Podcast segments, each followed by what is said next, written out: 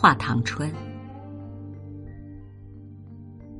东风吹柳，日初长。雨余芳草斜阳，杏花零落燕泥香，睡损红妆。宝篆烟消龙凤，画屏云锁潇湘。夜寒微透，薄罗裳，无限思量。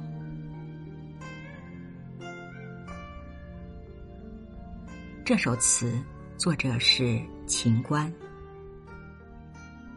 宝篆是盘成篆字形状的香，潇湘是指湖南潇水、湘水一带的风景。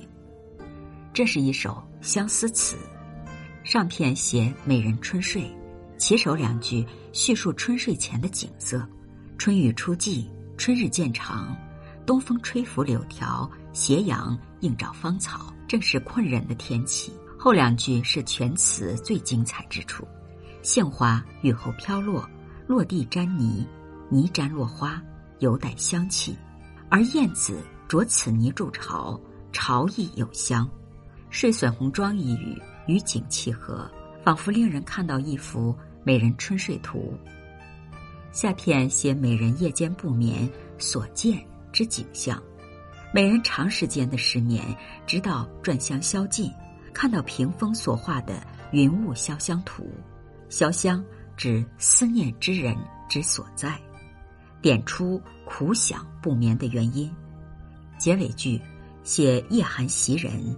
美人无法再入梦乡，于是思前想后，辗转反侧。